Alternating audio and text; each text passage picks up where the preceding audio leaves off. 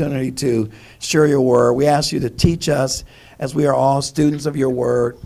We are all pupils, Lord, wanting to know the truth so that we can live the truth, Lord, and that we can teach it accurately with balance and clarity. Lord, may you be glorified this morning, and may your people be edified as we study Revelation and learn how to repent and rejoice. In Jesus' name we pray.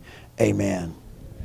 Amen. So, just a couple things that we learned from last week. Here's a couple things we learned from last week. Number one, we learned why the tribulation period even has to take place to begin with. Why does there have to be this seven year period that Daniel talks about and that John talks about? And it's also alluded to in Zechariah and even in Ezekiel.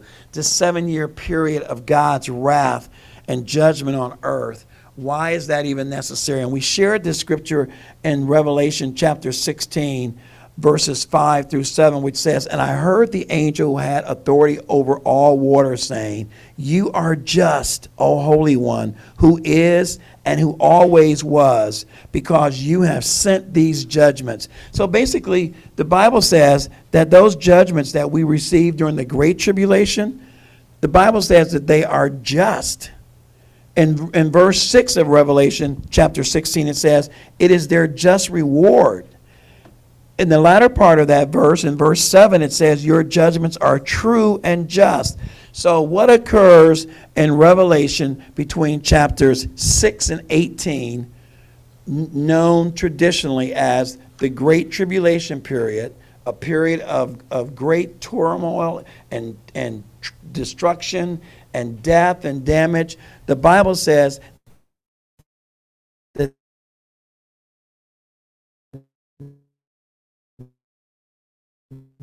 that is God and Daniel talk about some other time. Here's what Revelation 9:20 says. And the rest of mankind who were not killed by these plagues and did not repent of the works of their hands, so as not to worship and this is just amazing to me, so as not to worship demons and the idols of gold and silver and of brass and of stone and of wood, which can neither see nor hear nor walk. And they did not repent of their murders, nor of their sorceries, nor of their immorality, nor of their thefts. So the Bible says that there will be people, listen to this, this is just really amazing to me, that there will be people during the seven year tribulation period that will hear the gospel of Jesus Christ. They'll hear it from the 144,000, they'll hear it from the two witnesses, and they'll hear from other people that are converted during that period. They will hear the gospel of Jesus Christ and will still not repent. I, I'm, I'm just baffled. I'm baffled. Here's something else that we learned last week. Last week we learned that um, the transfiguration might just be a prelude to the rapture because Elijah and Moses were present at the transfiguration. Moses, who had died and was buried by God some 1,500 years ago up on Mount somewhere in Moab, and then Elijah with a J, who the Bible says was taken away, he was caught away the term that we use in the New Testament, raptured, harpazo in the Greek, word meaning that to be snatched, to be caught up, to be pulled away. The Bible says that Elijah was caught away, not seeing death, and Eli and, and I'm sorry, and Moses was buried and also was caught up in the transfiguration. You can find that in Matthew 17, Mark chapter 9. It's also repeated in Luke 9. That means all three synoptics give us that account of the transfiguration. I believe, and I don't have incontrovertible evidence of this, this is just my opinion and my understanding of Scripture, but I look at that as sort of a teaser, a trailer, a prelude of the God, thank you very much, a prelude, a prelude of the rapture that is described in 1 Corinthians 15 and in 1 Thessalonians 4. Because we have an excellent picture of the dead in Christ rising and an excellent picture of those that were alive also being snatched away. And it's amazing because if you look at who they represent, Moses represented the law, That's about half the New Old Testament, uh, if you include the history books. And Elijah represented the prophets. That's 17 books of the Old Testament. Five major prophet books, 12 minor prophet books. So there's 39 books in the Old Testament. So it's almost, it's basically what he's saying is everyone who believed the Bible, everyone who heard God's word until the point of that transfiguration where James, Peter, James, and John were invited up on the mountain to, to witness this amazing event, which they weren't allowed to talk about until after Jesus' death. That's why we, we get this account that these guys witnessed this event where Elijah and Moses were conversing with Jesus. I'm thinking like, oh my goodness, that to me potentially, listen, that potentially answers so many questions. Like, will we know each other in heaven? Well, if you use Matthew 17 as a source material, it would suggest if Peter and James and John were able to recognize Elijah and Moses, and by the way, how there, there was no photographs. There were no there were no cell phones. They couldn't have taken a picture. Okay, here's Moses. I got him in my in my timeline on Facebook. Here's a picture of Elijah. He was on my Twitter, one of my Twitter Twitter followers. No, there was no way, there was no way that there could have been a recorded image of Moses who lived 1,500 years before Jesus. That's 1,500. And there's no way there was a picture of Elijah who was caught up 900 years before Matthew. How would these cats know who these dudes were? Now, you may say, well, Pastor Will, Jesus could have been dropping names. He could have said, hey, Moses, what's happening, dude? What you been doing? You know, what, has been going on in heaven while I've been down here on earth. He could have just been kicking it with Elijah, said, Elijah, you done any great miracles lately? Any chariots of fire? So, no, we don't know what they were discussing, and we don't know if Jesus dropped names, but I'm blown away that Peter, James, and John, especially Peter, recognized who Jesus was talking to in Matthew 17, 17 when there were no pictures or photographs of Moses and Elijah. Amen. Exciting, ain't it? Exciting. No wonder John wrote, no wonder John wrote, Behold, what manner of love. This is First John. We're going to get to this too, Brother Coach. Brother Coach, Brother Coach was saying the other day, like, well, you know, Pastor Will's always on me about going too fast. Well, I'm going to tell you, things will probably really slow down when we get to chapter 3 of First John because John just starts hitting all these balls right out of the park. And he starts right at verse 1 of First John 3. He says, Behold, we, we I, I remember, I remember, um, Debbie, you may remember this. This First John was one of the Bible quiz contest books way back when we were teenagers. And Red, you were on the Bible the uh, Bible quiz team. We used to have, uh, our church competed against other churches in Akron, and we had this sort of like inner city uh, Bible challenge for young people uh, way back in the 70s, maybe late 60s. But but at any rate, I remember us studying. First John was one of the books that was in competition. And uh, actually, I think our church, I think our church might have won that particular book. I'm not really 100% sure. I don't remember, but I know we won one of them. But I know that Deb over there is an absolute Bible genius because she was she was a member of another church, and then her parents came to our church, and we were so glad to have Debbie on our team because she just knew all the answers and knew the Bible so well. So don't let Debbie's quiet demeanor fool you. She can be, she'll start dropping dimes. She'll start dropping scriptures left and right, letting you know what she knows, that she knows the word amazingly. But I remember, Deb, that we studied First John once, and I remember this particular verse always stayed in my head because Ronnie Lewis used to make us memorize the books almost. Behold, what manner of love the Father hath bestowed upon us. First John 3 1. And, and I love this. He said that we should be called the sons of God. Therefore, the world knoweth us not because it knew him not. And watch this part. This is the great part. Beloved, now are we the sons of God, and it doth not yet appear what we shall be. But we know, we know, and I love this word, genosis in the Greek. We have experiential knowledge. We know firsthand the Rhema word, the knowledge of God, that we shall be like him, for we shall see him as he is. Mm.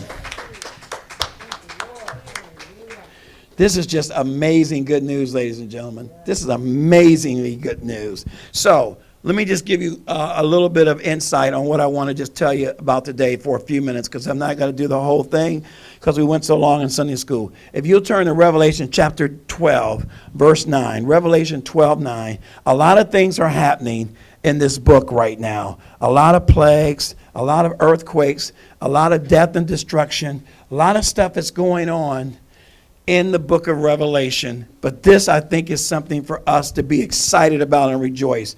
And I'm going to wrap it up with this thought. Revelation 12 9, the New American Standard says this And the great dragon was thrown down, the serpent of old, who is called the devil and Satan. There's so many names for the devil Lucifer, Abaddon, the, um, the uh, tempter, uh, the uh, adversary, um, the uh, enemy. Uh, he is referred to as uh, even as an angel of light. Isn't that amazing? He was a fallen angel. Uh, he was a deceiver. He was a serpent. Uh, just, uh, just horrible. And it's going to be amazing when we uh, see him, if we see him, how, uh, how puny he is and how, how small he is and how, how what a non-threat he looks like because he's just a created being like anyone else. I was sharing that in Sunday school this morning that the devil doesn't get a vote. He's not equal with God. When, when God wants to dispense of the devil, he sends Michael or Gabriel or some other angel or a cherubim or a seraphim. God doesn't have to deal with the devil. He's not on God's level. For some reason, we've given the devil this elevated status like there's this epic war going on between good and evil, God and the devil. No way. God is sovereign. God is almighty. The word almighty in Job, I think I, I think I wrote that down somewhere here in my notes because it was so many times. I thought this was just really, really uh, amazing. And uh, I wanted to share that with you because I just thought, oh, wow, that is just so great when I see that. Uh, how many times the word almighty is used in, the, um, in, in just the book of Job alone. And, uh, and for some reason, it's, it's, it's it escapes me, but I know it was like, I don't know, 15 to 20 times that particular term is used, which suggests God's sovereignty, God's omnipotence, God omnipresence, omnipresence. But let me just finish this. Revelation 12, 9 says, Who deceives the whole world, who was thrown down to earth, and his angels were thrown down with him. Then I heard a loud voice in heaven saying, Verse, I'm on verse 10 of Revelation 12. Now the salvation and the power and the kingdom of our God and the authority of his Christ have come. Watch this. For the accuser of the brethren has been thrown down, who accuses them before God day and night. And they overcame him because of the blood of the Lamb, that's Jesus' blood on the cross, and because of the word of their testimony. Let me just say this to you your testimony is very important. We overcome because of our testimony. What are you saying, Pastor Will? What I'm saying is that when we speak well of God, when we eulogize God, as it were, when we give God props, when we talk about what He's done for us, when we sing his praises, when we worship him, when we raise his our voices in praise to him, we are testifying of who he is and what he's done. And the Bible says, when we do that, we overcome the enemy. The devil cannot stand praise. Can you guys hear me online? The devil cannot stand praise. Let me change camera angles. The devil can't stand praise. And the reason is, it's because when we give glory to God, the Bible says that he inhabits, he inhabits the praises of his people. He inhabits, and I've told you what that definition means in Hebrew. It means that he basically pitches a tent. He comes and sets up camp. God says, Let me pull up a chair. They're talking about me. Let me pull up a chair. They're singing about me. Let me pull up a seat. I want to get in on this. I got next. I want to play. I'm liking this. And when we praise Him, when we sing worship to Him, when we exalt His name, the Bible says that He inhabits those praises. He comes around. He listens. He is, he is exalted by our praises. So our testimony becomes a part of that mechanism. When we testify, the Bible says we overcome the enemy. Listen, had Adam and Eve in the Garden of Eden, rather than getting in a dialogue with the serpent, and started trying to negotiate with him as to whether or not it was right or wrong to eat of the tree of knowledge, uh, the tree of the knowledge of good of evil, had they just started saying, Satan, the Lord rebuke you. Lord, I give you praise. Lord, I honor you. I glorify your name. Had they just started singing or saying the praises of God, I believe they would have been victorious. The Bible says they overcame by the word of their testimony. In 1 Peter, the Bible says that Satan is like a roaring lion seeking whom he may devour. Let me just say this to you. I believe that true Christians cannot lose their salvation. But I believe that if we're not careful, that the enemy can disqualify us from the standpoint of being effective he can damage our testimony because we overcome because of our testimony. He can compromise our integrity and cause us to lose or miss God's best. I see three final principles I want to leave to you that I think will be a blessing to you from Revelation 12, verse 9 through 12. Number one is the devil is subject to God, and he cannot do anything he wants against us. The Bible says that be on watch in 1 Peter 5 8. Stay alert because the devil, the enemy, is trying to tear us down. He's trying to devour us, is the word that's used in the King James Version. That word in the English, translated from the Greek, means he tries to intimidate us, he tries to wreck us, he tries to tear us down. And you know what? I'm here to tell you some good news. The devil can't do anything to us that God doesn't permit. I want to encourage you. I want to encourage you that the devil is on a short leash and he has a short time span. I'm going to read to you a verse that lets you know that here shortly that the devil knows that his time is limited. Psalms chapter 8, verse 2 says, You have taught children and infants to tell of your strength, silencing your enemies and all who oppose you. What does that mean, Pastor Will? That means that God has the ability to uh, uh, silence any enemy that would try to oppose us or try to harm us. That the devil is on a short leash. The Bible says in Ephesians 3:10 that God's purpose in all of this was to use the church to display his wisdom. He goes on to say in verse 11 of Ephesians 3, this was God's eternal plan which he carried out through Jesus Christ. And uh, I'm sorry that Justin's not over there to put these scriptures on the on the screen, but I tell you what, don't worry about it, Justin. You're good. I will send these out to you because they weren't in the notes that I sent the other day. But I will let you know these scriptures in the notes that'll be coming out this week because they are very good to encourage us that Satan is limited. Here's number two. Number two, Satan does have access to heaven. He has access to God, as we've learned in Job chapter 1. The devil, I don't know how, I don't know why, but God, for some reason, still permits the devil to approach him. Who knows? But I know it's for God's will and for his purpose. But the devil sure went up and accused the brother, and he's accusing us day and night, every day.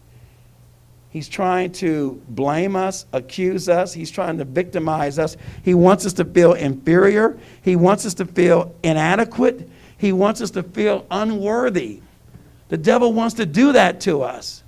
So I'm here to encourage you. I don't care how many times you slip, how many times you stumble, how many times you fall, do not give the devil the victory. Amen? He cannot have you. He cannot own you. He cannot possess you as a believer. He cannot infiltrate you.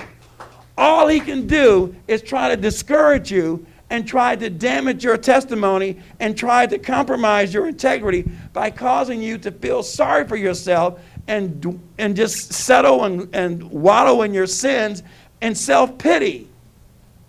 Don't be a victim. The devil is limited. God does not allow anything to come to us that he knows that we, that we, that we can't bear. God does not impose more on us, according to 1 Corinthians chapter 10, verse 13, than we can bear. He limits our, our exposure to the enemy. And he only allows the enemy to expose, be exposed to us if he know that we have the fortitude spiritually and the strength to overcome and to be successful. If we fail, it's because we didn't incorporate the resources that God gave us. It's not because God ambushed us and blindsided us with an attack that we weren't ready for and couldn't handle. God is not a sadist. He doesn't do sadistic things to just crush us and make us squirm. He doesn't want to see us defeated. Amen? And he wouldn't have gotten he wouldn't have gone into this little wager, so to speak, with Satan if he didn't know uh, Job was going to be successful. He knew Job was going to be successful. Amen. Here's my last point before I quit. It's very important that you get this last point. God found no fault with Job. Job's friends did. Job's friends called that dude everything but a child of God.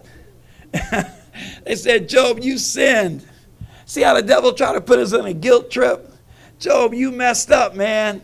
You blew. You need to find out where you went wrong because God would not allow this kind of calamity to come on you if you were living a righteous and holy life. Those are so called friends. I tell you, if you guys come to me and you don't have any better news than that, then I just rather have no news at all. you know, if you can't encourage somebody who's going through, somebody who's down in the dumps, somebody has had troubles, don't just go and beat up on people. These, these were horrible friends, in my humble opinion. And at the end, and I can tell you why I can say that, because at the end, God made them all go and beg Job's uh, pardon and apologize to Job and repent. Because he said, You did this brother wrong. This dude was innocent. I said he was innocent. It was the devil that said he did something wrong. Matter of fact, I put in my notes something that the devil might have said. I want you to hear what I think he could have said. The devil could have said, quote, the only reason Job fears you is because you pay him to do it. You, you two have made a contract. You protect him and you prosper him as long as he obeys you and worships you. You're not a guy worthy of worship. You have to pay people to honor you.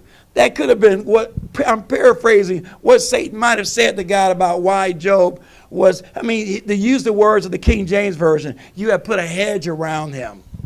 You have put a protection around him. He's serving you because you protect him. That's a quid pro quo. You, that's a contract. What, what if he wasn't doing all of that stuff?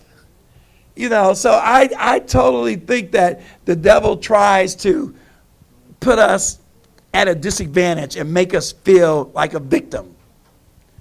But God says, no, we are sons. I like the song that Tiff loves, and I love it too. I am a friend of God. He chooses to call me friend. Not victim, not enemy, not garbage, not, you know, something out of my name. He chooses to call me friend. As a matter of fact, the term even gets better because he says we are adopted sons of him. So, in closing, I love this verse right here. Zechariah chapter 3, verse 2, the New Living Translation says, write it down. Zechariah 3 2. I know that's not a book that we read every day. Uh, of course, maybe Tyrone does. He's hope he's on the line. Tyrone, do you hear me? I'm giving you props, but Zechariah, one of your books, 3 2 says, And the Lord said to Satan, I, the Lord, reject your accusation, Satan. Yes, the Lord who has chosen Jerusalem rebukes you. This, uh, uh let me just stop there. This is a beautiful thing. The Lord rebukes the devil The Bible says that the Lord uh, makes uh, no accusations against us. Amen? Here's the Monday morning moment. Remember, no matter what happens in this world and in our lives, God is on the throne and has everything under control. I'll repeat it. I'll repeat it. No matter what happens in this world and in our lives, God is on the throne and has everything under control. Do you believe that? I believe it. I'll send that Monday morning moment out too because I didn't include it in the notes. Let's just take a moment to pray. Lord, we just thank you for your word. We thank you for this privilege, this opportunity. We thank you for your table that's prepared for us as we get ready to observe communion. We thank you, Lord, because you've done this for us, not because we earned it, not because we deserve it, but you've done this for us because of your mercy and your grace. We ask for your blessings this week. We thank you, Lord, for allowing us to reopen the church safely. We thank you, Lord, for all of those that are on site and for all of those that are online. We thank you for just allowing us this privilege to assemble freely in a country that still allows us to worship you with no oppression and with no state sponsored religion. We thank you for that, Lord. May we give you all the glory and praise throughout the week. May we exalt your name. In Jesus' name we pray. Amen. Amen. This week, but right now, I just want us so that we can partake of communion.